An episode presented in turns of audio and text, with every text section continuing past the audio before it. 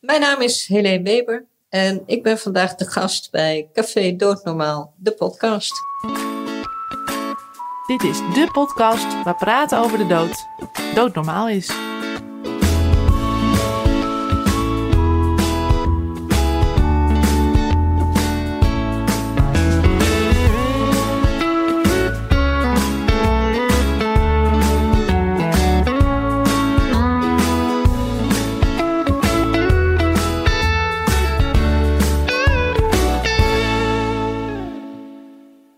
Welkom bij alweer een nieuwe aflevering van Café Doodnormaal, de podcast. Wederom vanuit een desolaat kantoor in Amsterdam.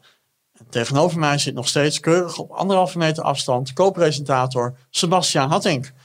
We hebben dit seizoen over euthanasie bij psychisch lijden. Ja, dat doen we natuurlijk niet voor niks. Op bijeenkomsten van de NVVJ Jongeren, dus Café Dood Normaalavonden of symposia of andere ja, bijeenkomsten, horen wij heel veel van jongeren dat ze worstelen met deze problematiek. Er zijn heel veel jongeren die psychisch lijden. En dat is dan de reden dat ze zeggen van nou, ik leid nu al zo lang, ik zou euthanasie willen. Maar het is voor heel veel jongeren een hele lange strijd om dit voor elkaar te krijgen. Iemand die het wel gelukt is na een lange strijd is Doreen Loonhuis. En om haar verhaal te vertellen schuift vandaag haar moeder Helene Weber aan. Helene, welkom. Dankjewel. Ik denk gelijk een mooie eerste vraag is het verhaal van Doreen en van jou natuurlijk. Staat natuurlijk op onze website. Er is aandacht aan uh, gegeven in de relevant in een tweeluik. Uh, misschien is het goed om het verhaal van Doreen nou, in kort is lastig, maar om, te vertellen. Wat, wat, was het verhaal? Hoe zag dat eruit? Uh, hoe zag het eruit? Ja, het begon met um, neerslachtigheid toen ze 16 was.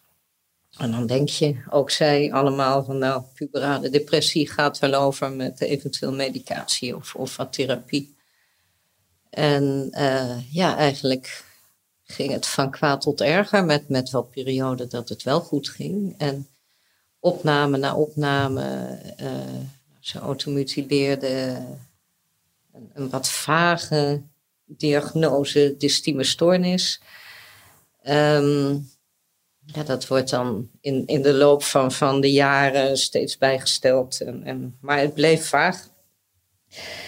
En uiteindelijk, uh, toen ze 32 was, nou toen ze 30 was, uh, heeft ze ja, voor zichzelf geconstateerd van dit gaat hem niet meer worden. Ze zei ook tegen mij van ik ben nog maar voor 5% Doreen en ik weet zeker dat die andere 95 nooit meer terugkomen. En uh, ja, toen kwam ze met de mededeling in april 2016 dat ze uh, een euthanasieverzoek wilde doen. En dat heeft ze in eerste instantie gedaan binnen de eigen GGZ-instelling.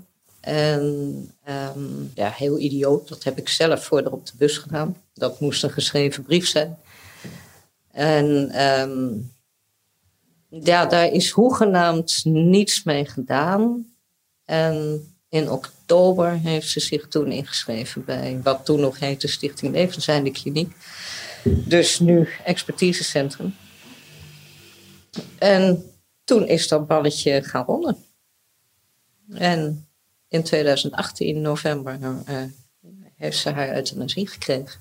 En hoe is dat voor jou als moeder? Ik kan me voorstellen dat als je dochter met zo'n vraag komt, dat, dat is niet niks. Nee, dat is zeker niet niks. Um, ja, je mag geruststellen dat je wereld uh, toch wel even behoorlijk instort. Dat alles op zijn kop komt te staan.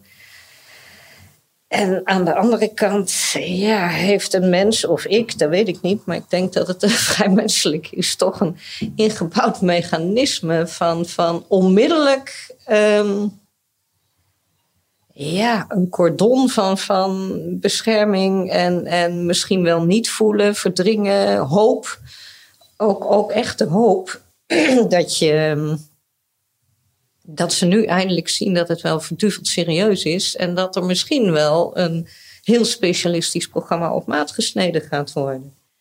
Dat, dat is vooral dat je denkt van nou oké, ja laat het maar gebeuren. Misschien levert dit iets positiefs op. En Aanvankelijk was het ook een, een parallel traject. Hè. We, we, proberen nog wat, dat moet ook, want anders gaan ze je sowieso niet helpen. Um, en daarnaast zetten we dat traject op dat naar eventuele euthanasie zou moeten leiden.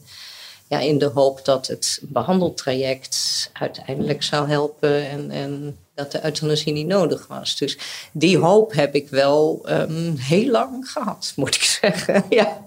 Ook echt toen Doreen toestemming kreeg van je mag een traject in, dat ik dacht van, nou, misschien levert dit nog wel, op, wel wat op. Maar ik voelde ook wel verduveld goed, uh, zeer geregeld van dit, dit wordt hem niet meer. Want je geeft dan een beetje aan, het lijkt alsof dat ze eindelijk serieus genomen werd. Werd ze niet serieus genomen in haar dat heeft zij nooit zo gevoeld. Nee, nee zij voelde zich. Uh, een behandelaar heeft gezegd: uh, Ja, ik ben van het leven. Dus we gaan het niet over een doodswens hebben. En ik denk: Ja, Doreen, maar ik weet inmiddels dat het voor heel veel andere psychiatrische patiënten geldt. Die voelen zich al niet serieus genomen. Het is altijd knokken tegen AJO. Kwestie van mindset. Uh, zet de knop om. Ga wat leuks doen. Ja, als het zo simpel was dan eh, was er niemand depressief, denk ik. En het was ook niet alleen depressiviteit. Hè? En dat helpt wel als iemand, dat, dat is eerst een psycholoog geweest, die nog eens een goede um, dubbelcheck van de second opinion heeft gedaan, samen met een psychiater. Die heeft haar broertjes en mij uitgelegd uh, wat het zo moeilijk maakte om haar te behandelen. En dat heeft later de psychiater van de levenseindekliniek ook nog eens gedaan. En dat helpt wel ook bij de acceptatie van oké. Nou ja, niet oké, maar het is niet anders. Het, het is. En ja, ze was daar zelf veel verder in. Zij zei dan gewoon van ach mami, ehm, het is goed zo. Ik, ik heb gewoon pech gehad. Ik had ook kanker kunnen krijgen. Ja, terwijl je, je, ja, je instinctief verzet alles zich natuurlijk tegen de, de dood van een kind. En, en wil je alles doen om dat te voorkomen. Maar rationeel wist ik ook, ja, luister, dit is een volwassen, wilsbekwame vrouw. Zij heeft niet om dit leven gevraagd. En als er een reden is waarom dat leven voor haar niet draaglijk is, ja, wie ben ik dan om te zeggen, jammer joh, je bent er nu eenmaal, dus je zit er rit maar uit. Dat, dat vond ik zo onmenselijk. En ik wilde zeker niet, eh, van, vanaf het moment dat zij over euthanasie begon, en ze heeft ook wel eens een poging gedaan, um, had ik iets van: dit moet, als ze bij mij is, wel. Uh, want ze, ze woonde op zichzelf, hè, maar als ze de weekends, als de jongens thuis waren, ook kwam. Dit moet wel benoembaar zijn. Ik ga dit niet tot taboe verklaren, want dan kan ik erop wachten dat het zo groot wordt in dat hoofd dat ze het keer zelf doet. En het kan ook niet zo zijn dat ze zich door haar eigen moeder net zo in de steek gelaten voelt als door de GGZ. Dus ja. En dan um, ja, stap je op die trein en die. Of je ziet, ik, ik maak vaak de vergelijking van je ziet die sneltreinen in de verte aankomen. En heel lang denk je dan nog van nou, die pakt wel een wissel. En op een gegeven moment weet je, nee, die wissel komt er niet. Die trein gaat ons verpletteren. Ik weet alleen nog niet wanneer. En, maar dat het gaat gebeuren is wel duidelijk. Ja. Want uiteindelijk is Doreen geholpen door de, door de, de levens kliniek, ja. inmiddels het expertisecentrum. Maar in binnen haar eigen, bij de GGZ werd, kreeg ze geen gehoor op haar wens. Omdat die aangaven, wij zijn meer van het leven en we gaan niet over het levenseinde. Ja, en uh, er is ook iemand geweest die zei: Ach, je mag dat niet van een psychiater vragen. Je bent intelligent genoeg om zelf een middeltje via internet te vinden. En dat was nou precies wat zij niet wilde. Ze, ze wilde niet alleen zijn als ze zou overlijden. Ze wilde gewoon op een rustige, humane manier sterven. Um, had ook iets, ook iets van ja.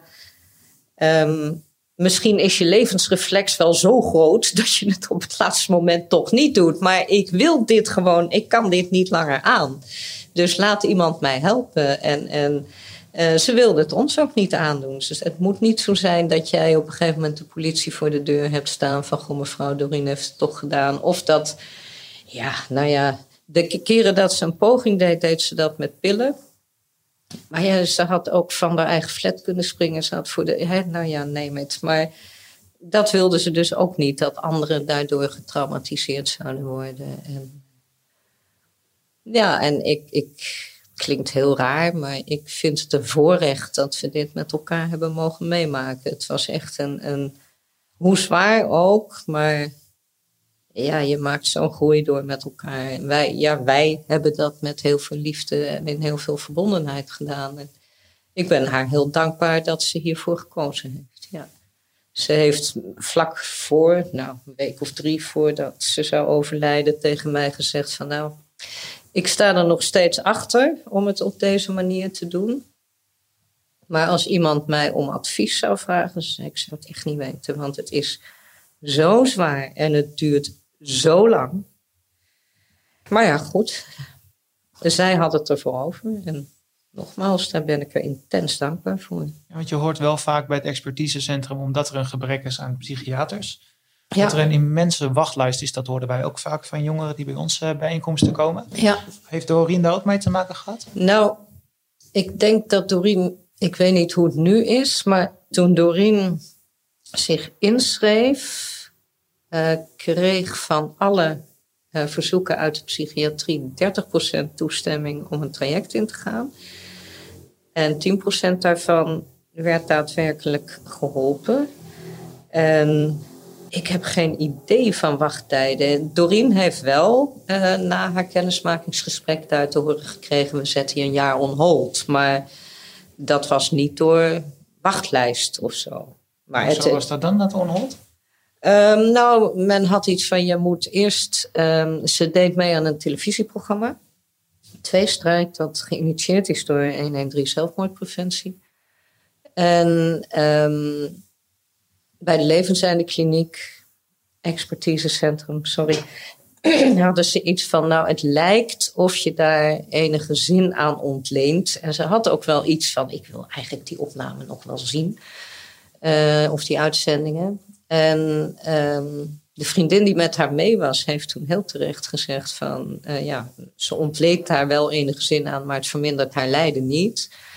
En in dat jaar moest ze dan ook laten zien dat ze heel actief nog probeerde um, er iets van te maken. En, en uh, nou, toen kon ze wel alvast een second opinion laten doen. En, en er moest nog van alles aan medicatie geprobeerd. En we hebben ook nog een soort electroshock light. Uh, ja, dat, je kijkt nu heel uh, van, oh, electroshock, dat wilde Doreen ook niet. En ik heb dat nog wel ja, in al je wanhoop uh, vraag je dat dus wel. Van, zou dat nog kunnen helpen? En toen had men ook iets van, nee, echt niet. Want Doreen had last van verschillende dingen. En vier.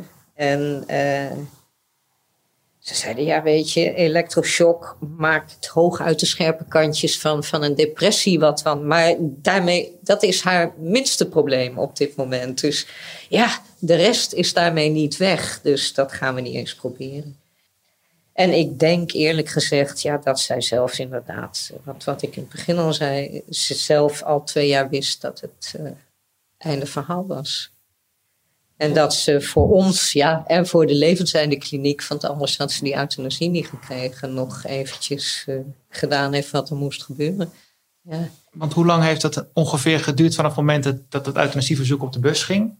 tot de daadwerkelijk nou, Dat was april 2016 en toen heeft ze in oktober 2016 zich ingeschreven bij de Levenseinde Kliniek en november 2018 is ze overleden. En hoe lang heeft jouw proces geduurd op de weg naar acceptatie zoals je die straks beschreef? Vrij lang. Ja, nee, dat, dat is heel dubbel. Uh, emotioneel en instinctief duurt het lang en rationeel weet je van ja, hoe egoïstisch is het om je eigen verdriet te stellen boven dat van je kind? Ik bedoel, eh, het kan niet zo zijn dat omdat ik geen verdriet kan verdragen en jij maar moet lijden totdat ik eens een keer op 98 jaar leeftijd mijn laatste adem uitblaas. Dus um, ja, rationeel uh, wist ik het wel en accepteerde ik het wel en vond ik het ook eigenlijk niet meer dan liefdevol om. om. En emotioneel was het iets heel anders. Ik heb nog wel um, ja, dingen aangedragen. En op een gegeven moment zei ze ook van... Mami, hou hiermee op. Je helpt me niet hiermee. En het werkt ook niet meer. Mijn hoofd is zo vol. Ze zetten wat ik ook doe, het zijpelt niet meer door. Het cumuleert hier alleen maar. Het gaat gewoon niet meer. En nou ja, dat was het moment. en toen zijn we in augustus 2018 met uh, haar broers en zij en ik en onze aanhang, dus de vriendinnen van de jongens en mijn partner. Een lang weekend, uh, dat wilden ze graag naar uh, het Sauerland geweest. En toen zei ze tegen mij over de, de vriendin van een van mijn zoons: van ja, als, als die mij knuffelt, gaat het niet zozeer om mij, maar om haar. Eigenlijk wat ik bij jou ook voel, maar van jou snap ik het van je bent mijn moeder. En dat was zo'n wake-up call voor mij. Toen dacht ik, ja, maar wacht even. Dit kan niet waar zijn. Als ik haar knuffel, moet ze voelen dat het om haar gaat en dat ik naast haar sta en er steun.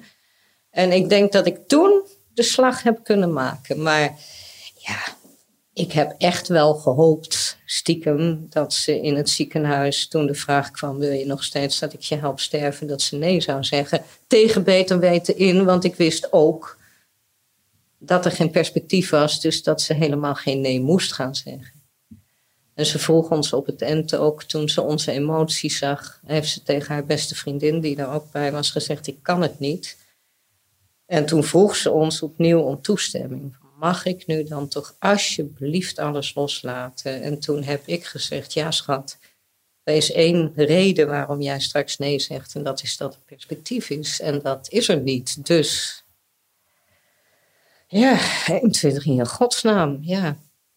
Maar dat, ja, en, en ook wel door, door de, de buitenwereld, hè, die vindt dat jij je kind moet redden. En hoe kun je dit accepteren? En jij moet. En ook mijn eigen partner, die wel zei van ja, eh, als jij de moed opgeeft, doet zij het zeker. Jij als moeder moet, heeft ook voordat we naar het ziekenhuis gingen die middag wel uh, nog gezegd dat hem dat speet. Dat hij te lang uh, doorgegaan was met, met pushen. En, en ja. Maar ja, ik denk dat dat menselijk is. Dat je wil iemand toch liefst bij je houden. Ja. Want kreeg Doreen veel, veel reacties van de buitenwereld? Um, nou was haar buitenwereld verduveld klein natuurlijk uh, geworden. Ze leefde nog maar in een heel klein wereldje. Dus, uh, maar haar eigen hulpverleners die zijn ook pas opgehouden met pushen toen uh, het rapport kwam. Inhoudelijk is er niks meer mogelijk. Dus dat was 17 april. 2 november was het gebeurd. En uh, dat heeft ze ook wel gezegd. Vanaf dat moment ben ik gedragen. Maar, maar ja, daarvoor van joh, probeer dit. En hè, actief regie nemen. En nou, je kent de termen wel misschien. ja, dat, um, ja, en verder. Um, zoveel, ja, zoveel omgeving had zij niet. Maar, maar mensen in mijn omgeving, de meeste waren gewoon heel lief en, en begripvol. Maar ja, ik heb wel mensen gehad die toen ik zei dat we met z'n vieren nog een laatste rondreis door Schotland zouden maken. Ook op Doriens verzoek. Dat was uh, nou, eind september, begin oktober. Dat iemand tegen mij zei: Wordt het dan niet eens tijd dat je haar daar vertelt en nu is het genoeg met die onzin? En toen had ik echt iets van: Hè? Ik, ik, stond met mijn oren te klapperen. Ik heb ook gezegd, dit was een arts, een, een nou ja, gepensioneerd arts. Ik heb ook gezegd van, joh, maar dat zeg je tegen een kankerpatiënt toch ook niet? Dat, dat, ja, zoveel onbegrip. En, en ja, mensen snappen dat niet. En dat snap ik dan wel weer, dat ze dat niet snappen. Maar ik denk, ja, probeer je eens in te leven. Ja zo'n strijd die je op dat moment niet wil natuurlijk. Je bent eigenlijk een andere strijd aan het voeren. En wil je niet nog eens met een buitenwacht. Uh... Precies. En, en ik wil ook niet mijn kind, omdat de buitenwacht dat van mij verwacht, zeggen van uh, joh, um, ik zal jou eens even voor de dood weghalen, want ik ben je moeder, dus ik dien je te redden of zo. Uh, toen iemand dat tegen mij zei dat ik dat moest doen, zei ik van ja, maar dan ben ik er dus kwijt voordat ze weg is. Ja, en wat heb je te verliezen? Als ze toch doodgaat. Ik denk, nou, misschien nog twee maanden die heel mooi zouden kunnen zijn. Ja, moet je daarop terugkijken dat ik op het eind mijn kind even nee, heb laten vallen. wat ik wel heel fijn vond, dat heb ik echt als overwinning beschouwd. Ik heb uh, op Dorins uh, gesproken. En toen heb ik dit ook benoemd. Van, daar sta je dan als moeder met je principes ten aanzien van zelfbeschikking. Ja, daar ben ik een groot voorstander van. Maar het wordt iets heel anders als het je eigen kind is. En ehm, ja, dat kind is wel een volwassen wilsbekwame vrouw. En dan kun je twee dingen doen. Of tegen beter weten in je blijven verzetten. Of uh, je laat zien hoeveel je van haar houdt. En je laat zien wat moederliefde is. En je gaat naast haar staan en je steunt haar. En een van degenen die vond dat ik nog van alles moest doen, die kwam uh, na afloop condoleren en die zei: Ik kan nog heel veel van jou leren. En toen had ik, yes, de boodschap is overgekomen. Ja, ik heb dat stukje ook wel enigszins met deze figuur in mijn achterhoofd geschreven. Ja, niet. Uh, maar goed, het was wel zoals het ging. Ja. Nog een ander iets wat heel bijzonder is aan het verhaal van Doreen is dat Doreen ook heeft aangegeven: ik wil mijn organen doneren. Ja, ja. Ja, dat was ook zo. Ze was vanaf de achttiende donor. En uh, wij liepen op een gegeven moment samen. Naar Albert Heijn geweest of zoiets dagelijks. En uh, we lopen terug. En zij zegt naar, naar haar appartement. En ze zegt, ja, ja, um, ja. Hm, ze zat duidelijk ergens mee. Ik zeg, nou, voor de draad ermee. Ja, ik dacht uh, altijd dat je niet kon doneren bij euthanasie. Want dat kan bij zelfmoord ook niet. Of zelfdoding. En um, ze zei, maar dat blijkt wel te kunnen. Dat had uh, het team van Levenseinde Kliniek haar uh, verteld. Ze zegt alleen, dan moet ik wel in het ziekenhuis op de IC overlijden. En ik denk dat jij dat niet zo tof vindt. Ik zei, nou, ik vind dat hele idee dat jij doodgaat niet zo tof. Dus dit kan er ook nog wel bij. Ja, lieverd, als jij dit wil, dan gaan we dat gewoon doen. Klaar, het gaat om jou. Het gaat hier niet om mij. En, en uh, ik bedoel, ik breng een offer. Dat heb ik haar niet gezegd.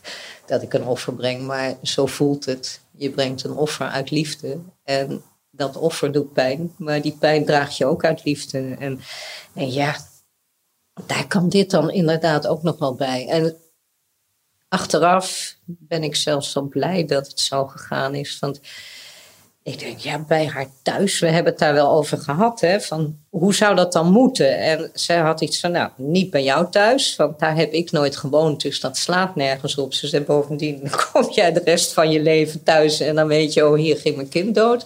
Ze zei, dus dat gaan we niet doen. Nou, in haar eigen appartement, ja, een twee-kamer-appartement, dan zitten wij dus met team van de Levenseinde Kliniek. Dat zijn er twee, twee broers. Um, haar beste vriendin, haar moeder en zijzelf met z'n zevenen. Um, rond een bed. En dat bed stond gewoon tegen de muur. Dus dat zul je er dan vanaf moeten halen. Waar, waarmee je die hele kamer alweer ja, van zijn eigenheid ontdoet. En de rest zit aan de andere kant van, van de muur. Zit onze aanhang en haar hoofdbehandelaar zou daar ook zijn. Ik denk, ja, dat zagen we dus eigenlijk ook niet zo gebeuren. En ja, achteraf heb ik iets. Uh, op de IC waren ze fantastisch. We mochten grote vazen met bloemen meenemen. Die, we, nou, die hebben we de avond tevoren laten opmaken. Om voor de, ik had gevraagd om twee nachtkastjes. En de apparatuur kon daar niet losgekoppeld worden. Die werd niet gebruikt. Maar al die metertjes en zo. Ik denk, nou, dus dat het laatste is wat je moet zien. Dus we hebben aan weerskanten voor die apparatuur hebben we die fase met bloemen gezet. Nou, ze mocht haar eigen dekbed, uh, alles wat ze maar wilde, hoefde niet in een ziekenhuisjasje, allemaal niet. Dus in die zin was het, nou ja, zo mooi en eigen als het op dat moment maar kon zijn. En ik denk, ja, en dan is ze overleden. En dan wordt na vijf minuten wordt ze weggereden. Ik denk, ja, en als ze thuis was overleden, wat dan? Hè? Nu hoefde ik de beslissing niet te nemen. En dan, ik denk, ja, blijf je zitten met je dode kind in je armen. Hoe lang? Totdat ze helemaal koud en stijf is. Wanneer ga je weg? Dat voelt alsof je dat in de steek laat. Dus ik denk, nou, oké, ja, dit was een naar moment. Maar ik heb haar niet ik heb mij niet hoeven terugtrekken van oké, ik ga nu weg en ik laat je nu alleen. Dat, dat, en ik heb dat elke keer als ik eh, haar plekje bezoek om, om bloemen te brengen, als ik daar wegga, voelt dat ook als in de steek laten. Dus ik ben heel blij dat ik dat daar niet heb hoeven doen. Dat, dat, dat die beslissing voor mij genomen is. En ik vind het een mooi idee dat haar. Ja, dat ze mensen wilde helpen. Ja, dat vind ik echt heel sterk. Want je kreeg achteraf kreeg je nog uh, reacties, toch? Tenminste van, ja, ik heb één brief gekregen van een dankbare ontvanger. Ja. ja, dat was wel vrij confronterend. Dat je leest van, uh, ik werd gebeld dat de nier onderweg was. Ik denk, oh ja, toen was Doreen dus inmiddels dood en, en geopereerd. En, ja, en daar heb ik ook wel even, ik heb wel meteen gezegd, als jij dit wil, gaan we dat doen. En natuurlijk, ik heb niks in te brengen, je bent meerderjarig. Maar ik had wel iets van, nou zeg, uh, kom op, ik heb die organen gebaard en mijn kind mag er niet meer zijn. En dan zal iemand anders met die door mij gebaarde organen een beetje doorlopen. Ik, maar achteraf vind ik het een fantastisch idee. En, en ja, ik, ik heb zo'n bewondering voor Doreen. Echt zo'n respect dat ze dit. Uh, want het gaf zoveel extra prikkels. Dat, dat, je wil niet weten wat de mensen daarbij betrokken zijn. En ach, ach, ach, de intensivist en iedereen. De officier van justitie, nou die hoeft alleen maar gebeld. En de schouwarts. En ach, wat, wat een gedoe. Op een gegeven moment werd ze er ook horendol van. Willen jullie nu alsjeblieft allemaal naar de familiekamer? Want ik, uh, ja. En nou horen wij heel vaak van jongeren dat ze het zo moeilijk vinden om zo'n onderwerp als dit te bespreken met hun omgeving. Heb, heb jij daar een tip, ik weet niet of je een tip kan noemen, maar iets voor wat je die jongeren kan meegeven van op deze manier zou je het kunnen doen? Poeh, ja, vind ik lastig. Doreen heeft het gewoon op tafel gegooid. En, en um, heeft. Ja, ze heeft wel een paar keer een hint gegeven dat ze de hel waarin ze leefde niet meer mee wilde maken. Of de hel van de afgelopen week wil ik nooit meer meemaken. Um, ja, ik denk dat het ook heel moeilijk is, want je doet sowieso mensen pijn. En, en um, ja, niet iedereen kan daar mee overweg. Ja, ik ben toen ze net de eerste keer zei ook in huilen uitgebarsten. En, en um, zij ook trouwens hoor. Ik bedoel, we hebben samen zitten grienen, maar en niet voor het laatst. Um, maar je kunt het denk ik toch maar gewoon beter benoemen. En, en ja, misschien moet je dat inleiden met ik weet dat ik je pijn ga doen, maar ja, ik, ik kan daar eigenlijk geen tip voor geven. En het hangt natuurlijk ook af van hoe is die ander die, die dat hoort. Um, ja, ik ken ook wel mensen die. die hè, je kunt ook onmiddellijk de verdringing inschieten en zeggen van nou, of inderdaad, hier gaan we het niet over hebben. Dan zou ik eerder een tip willen geven aan, aan de mensen eromheen van doe dat alsjeblieft niet. Maar, maar ben er, want zo'n verzoek komt niet van gisteren op vandaag. Daar is heel goed over nagedacht. Ja, ik, ik, nee, ik sorry, maar daar moet ik echt een zinvol antwoord uh, schuldig blijven. Nou, ik denk dat er wel een tip in zit hoor. Van maak het vooral bespreekbaar. Van alle tweede kanten. Ja, ja. En, en kijk, Doreen heeft toen, toen het rapport kwam, inhoudelijk is er niks meer mogelijk. Toen was ze opgenomen en toen ik uh, uh, de dag daarna bij haar kwam, toen was het eerste wat ze zei: Zullen we er alsjeblieft voor elkaar zijn de komende tijd. Dus niet alleen ik voor haar, maar ook zij voor mij. En ja, um, als je zelf zover bent, dat je, dat, dat heb ik aan Doreen gemerkt. Hè, wat ik zei, zij was zoveel verder. Maar zij heeft ons daarin ook wel begeleid eigenlijk. Ja, zij heeft ons laten zien uh, voor mij is het goed zo en uh, dit is echt wat ik wil. En het is geen bevlieging. En daar hebben we het ook over gehad, hè, dat ze op een gegeven moment uh, twee nachten bij ons moest logeren, omdat er in haar flat van alles, de standleidingen werden vervangen, dus ze kon niks niet naar de wc, niet douchen, niet afwassen. Dan wordt het toch vrij lastig. En toen uh, zaten we in de tuin samen en toen zei ze, het feit, uh, ik, ik heb me afgevraagd of dit iets is wat ik nu eenmaal uh, in gang gezet heb. En dan als een soort terrier me daarin vastgebeten. Dus ik heb A gezegd, dan moet ik ook B zeggen. Ze zei, en het feit dat ik, ik kreeg op een gegeven moment een datum voorgesteld. waarvan ze zei, nou ik denk dat was op een maandag.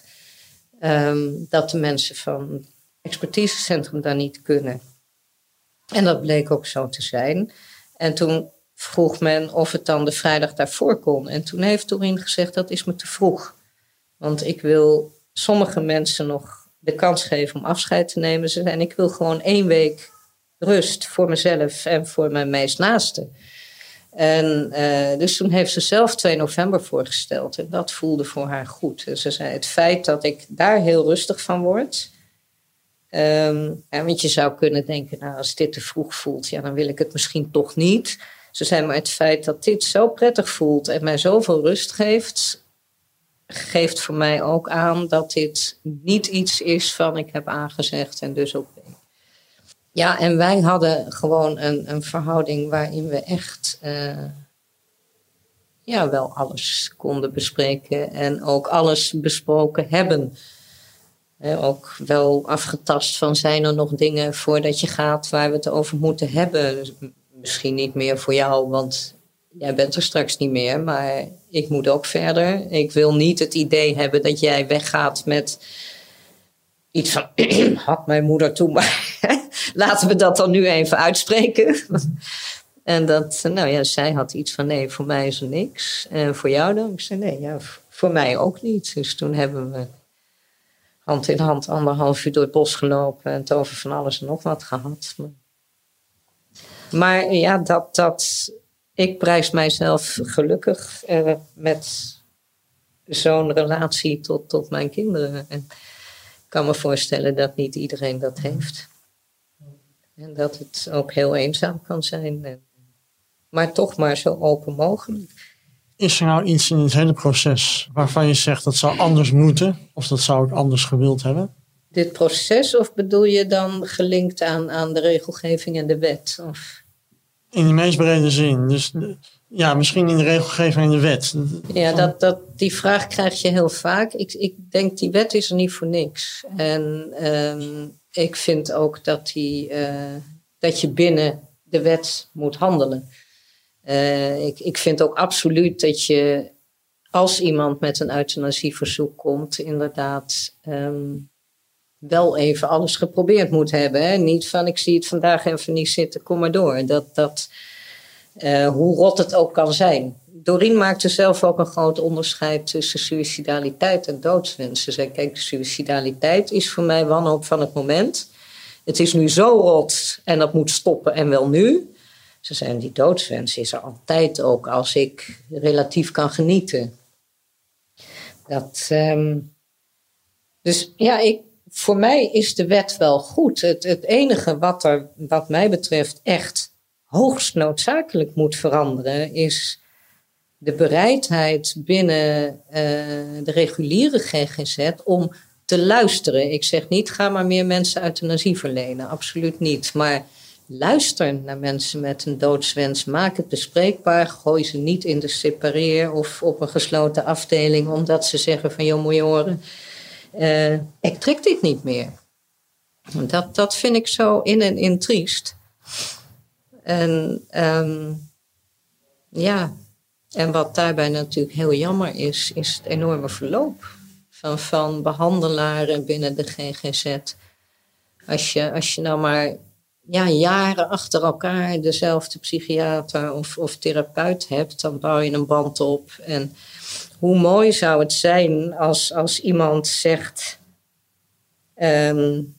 hè, als jij met je doodswens komt, van oké, we kunnen het hierover hebben. Als we alles geprobeerd hebben en niks werkt, kunnen we samen dit traject onderzoeken. En ik heb alle respect voor mensen die zeggen: ik kan het niet, religieus of moreel of ethisch, allemaal prima.